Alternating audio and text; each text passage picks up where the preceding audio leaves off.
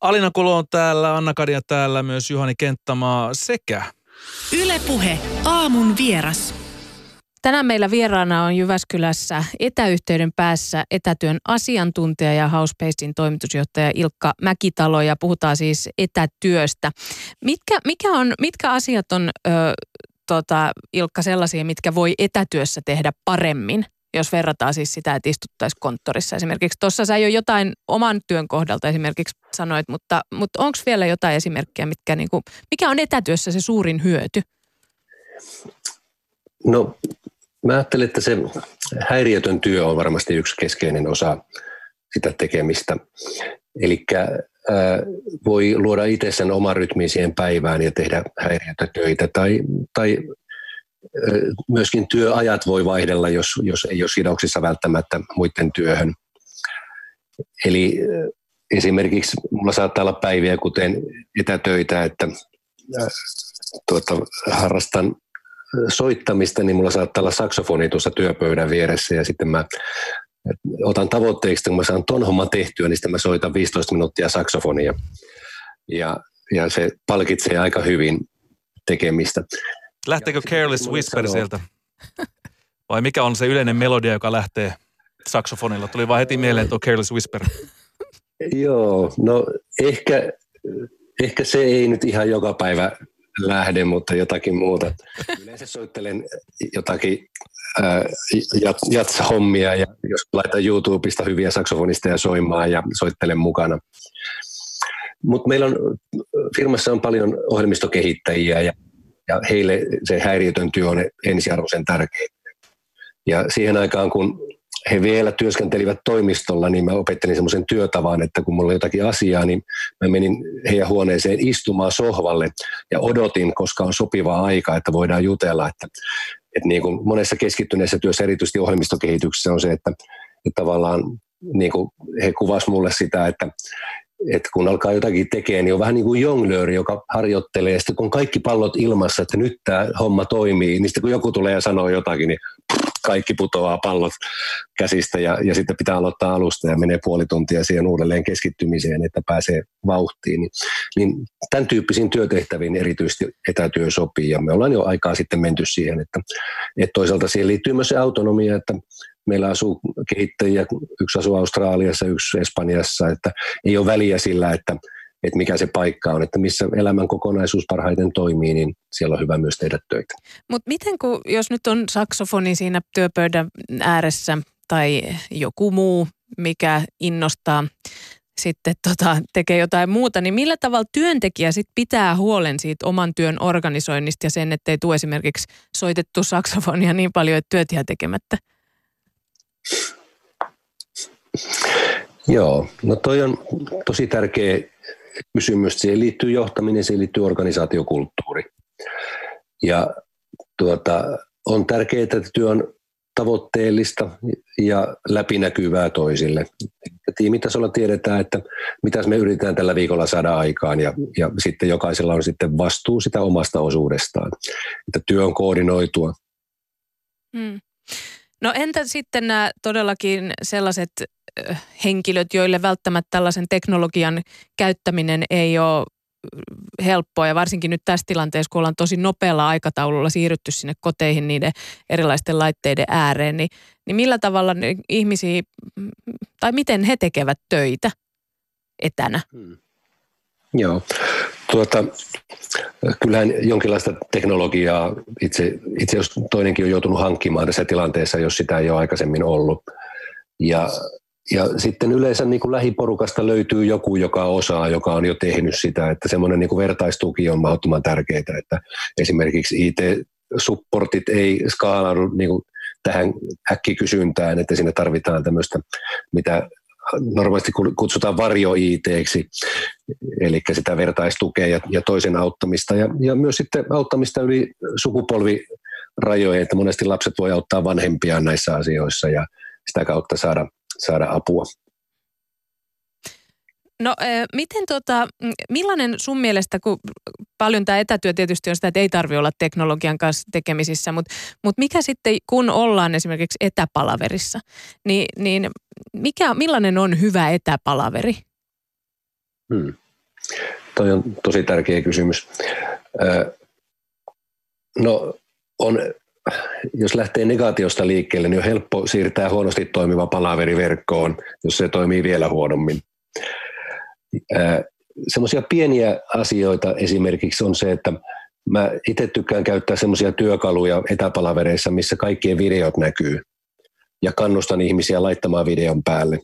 Monessa organisaatiossa siihen ei ole totuttu ja, ja se tuntuu jotenkin oudolta ja hämmentävältä, mutta siinä tulee läsnäolon tuntu. Ja, ja on erilaista olla siinä palaverissa, kun niin kuin se katsekontakti on kaikkiin olemassa. Sitten se rytmi on tärkeää, että vaihdellaan tarpeeksi työtapoja, mielellään osallistetaan, käytetään niin kuin erilaisia interaktiivisia tapoja, niin kuin vähimmillään se, että chattaillaan, itse käytetään tuota omaa alustaa Howspacea siinä rinnalla, eli Howspacessa on sitten niitä osallistavia osuuksia, missä voi samaan aikaan kaikki kirjoittaa ja voidaan äänestää asioista ja voidaan tekoälyanalyysillä niin kuin ottaa selvää, että isossakin palaverissa sanotaan, että on vaikka sata ihmistä webinaarissa, niin, niin kaikki voi kirjoittaa samaan aikaan, kun muuten voisi olla vain yksi äänessä kerrallaan. Eli haetaan semmoisia työtapoja, että miten itse kukainenkin niin kun saa äänensä kuuluviin ja voi olla aktiivinen. Muuten käy helposti niin, että siellä taustalla alkaa sitten tekemään kaikkea muuta, että tulee semmoinen olo, että no ei mua tässä oikeasti tarvita, ei mua oikeasti kiinnostakaan. Mm. Ja, ja sitten, että ne mieluummin usein lyhyitä palavereita kuin, kuin kerralla liian pitkiä. Miten muuten nyt, kun mainitsit nämä alustat ja näitä sovelluksia, tuntuu, että mullekin on tullut nyt jo tässä näin tosiaan niin kuin parin viikon aikana tutuksi, vaikka kuinka moni siis ihan työn tekemiseen sopivat sovellukset ja sitten on vielä vapaa-aikaa erilaiset tämmöiset bilesovellukset tai yhteydenpitosovellukset, niin, niin miten, millä perusteella sitä niin kuin valitaan se oikea? Onko se just se, että saadaan monta samaa aikaa? Mit, mitä, mitä on niitä niin kuin perusteluja sille, että kannattaa valita joku tietty sovellus tai alusta? Joo, tuota, tosi tärkeä kysymys. Varmaan se ensimmäinen kriteeri on se, että, että se on niin kuin luotettava, että ennen kaikkea ääni kuuluu hyvin. Toisinaan on sitten se läsnäolon tuntu, että videoita on riittävästi saatavissa. Siinä niin kuin nämä alustat vaihtelee aika paljon. Että mäkin käytän viikoittain niin kuin montaa eri alustaa ja, ja niissä vaihtelee se, että kuinka monta kasvua saadaan ruudulle. Että taitaa ennätys olla tässä alustassa, mitä nyt käytetään, niin neljäkymmentäyhdeksän videota saa yhtä aikaa pyörimään, niin siinä on jo melkoinen tilkkutäkki ruudulla samaan aikaan. Aika monessa on sille, että näkyy vain aktiivinen puhuja ja muutama muu, mutta että mitä enemmän näkyy, niin sitä, sitä enemmän läsnäolon tuntua tulee, tai sitten sitä pitää jollakin muilla keinoilla saavuttaa. Yksi semmoinen, mikä tämmöiseen niin kuin fasilitoivaan työotteeseen liittyy, että jos halutaan vaikka käyttää tehokkaasti aikaa ja panna ihmiset juttelemaan pienryhmiin, niin joissakin sovelluksissa on tämmöisiä niin sanottuja breakout-huoneita, eli voidaan jakaa porukka vaikka kolmen ryhmiin tai viiden ryhmiin ja mennä sinne vähäksi aikaa juttelemaan, jolloin saadaankin enemmän puhetta aikaan kuin silleen, että yksi puhuu ja loput kuuntelee ja, ja sitten tullaan takaisin. Niin se tehostaa paljon varsinkin niin kuin tuommoista oppimiskäyttöä ja kokousten aikaan saavuutta. Miten nämä erilaiset alustat kestää tätä, jos niin kuin neljäkymmentäyhdeksän video pyörii samaan aikaan, niin, niin miten ne kestää tätä valtavaa ruuhkaa, mikä, mikä niissä on? Ja sitten vielä neljäkymmentäyhdeksän kertaa kaikki ne, jotka nyt tällä hetkelläkin on Suomessa etätöissä. Joo, kyllä niin kuin mietin, kun tämä tilanne tuli päälle, että mitenköhän internet kestää ja mitenkä nämä palvelutarjoajien alustat kestää. Ja on, on niissä ollut haasteita, että on kuullut, että jotkut palvelut on ollut alhaalla puolta päivää ja näin poispäin. Itselle ei ole vielä sattunut semmoista, että olisin ongelmatilanteeseen törmännyt.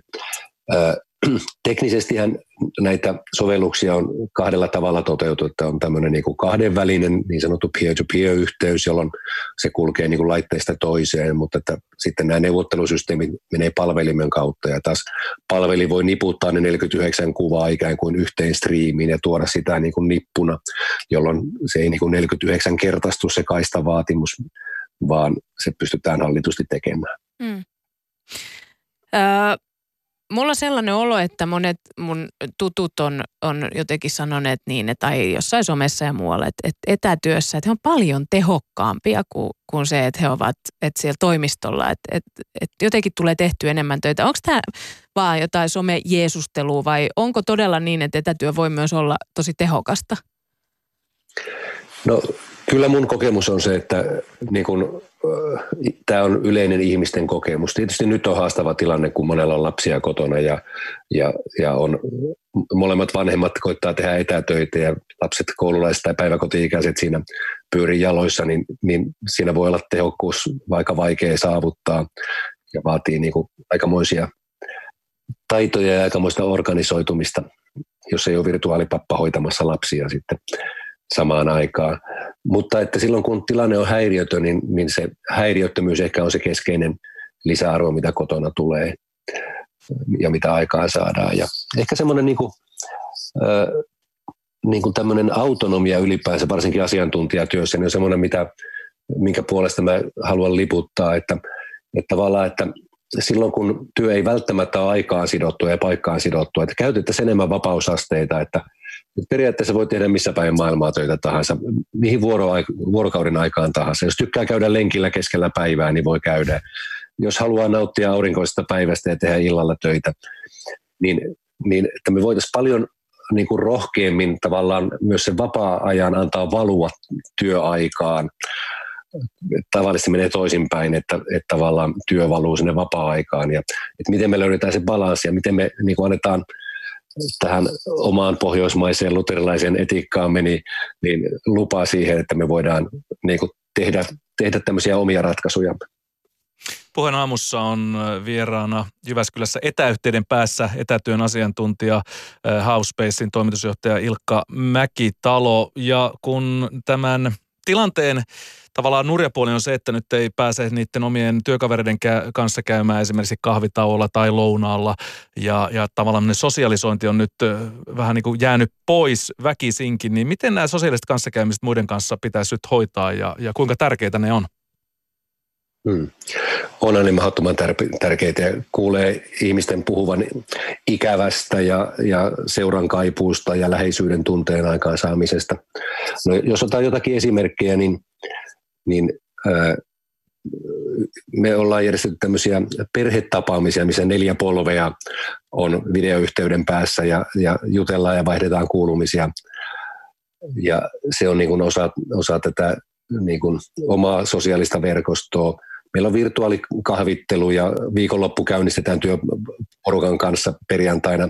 Koko porukka kutsuttu yhteen, että vähän kilistetään ehkä maljoja etäyhteyksillä ja, ja aloitetaan viikonloppuun sitten mukavissa tunnelmissa ja huomataan toinen toisemme olemassaolo ja, ja kuullaan vähän, mitä itse kullekin kuuluu.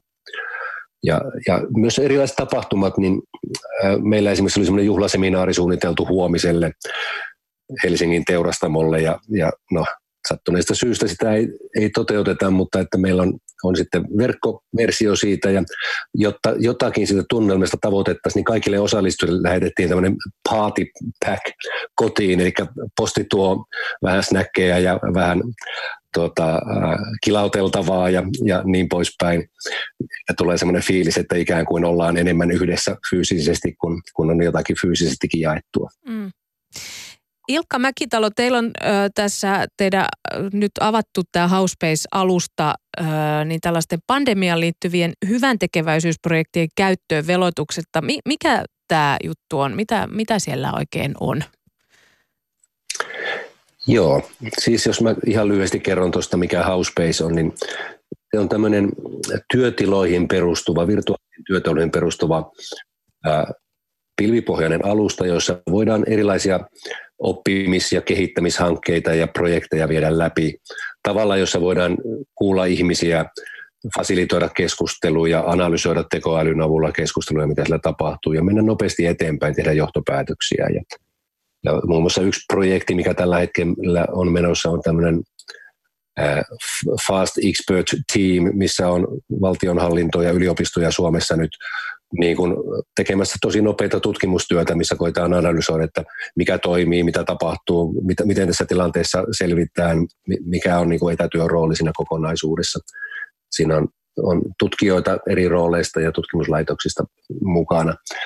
Ää, tyypillisesti Howspacea käytetään niin kuin tämmöisiin oppimisprosesseihin, organisaatiomuutosprosesseihin ja, ja monet meidän asiakkaista tai suurin osa on jollakin tavalla kehittäjiä, konsultteja, fasilitaattoreita rooli, rooliltaan ja, ja aika moni haluaisi niin kuin sitä omaa osaamistaan ja ammattitaitoaan antaa muiden käyttöön ja auttaa lähiyhteisöä ja yhteiskuntaa laajemmin ja, ja kun heillä on se taito olemassa ja meillä on teknologia, jolla me voidaan näitä mahdollistaa, niin ollaan haluttu olla silleen kantamassa kortemme kekoon tässä ja auttamassa heitä liikkeelle. Vielä lopuksi Ilkka Mäkitalo, millaista sä uskot, että työelämä nyt sitten korona-ajan jälkeen on? Tuleeko etätyö jäädäkseen? Ei ole paluta vanhaan, näin mä ajattelen. Ja tuossa mainitsin sitä huomisesta verkkotapahtumasta, niin sinne on ihmisiä kutsuttu etukäteen verkkoon vuorovaikuttamaan. Ja siellä oli yksi kysymys ikään kuin seminaarin valmistautumisessa, että, että palataanko entiseen vai tulee, tuleeko pysyviä muutoksia. Tähän mennessä, mitä katsoin, niin sataprosenttisesti kaikki on sitä mieltä, että ei ole paluuta vanhaan, vaan tapamme toimia on muuttunut pysyvästi. Tämä selvä. Katsotaan, miten käy. Kiitos oikein paljon haastattelusta, Ilkka Mäkitalo, ja hyvää etätyöpäivää. Kiitos.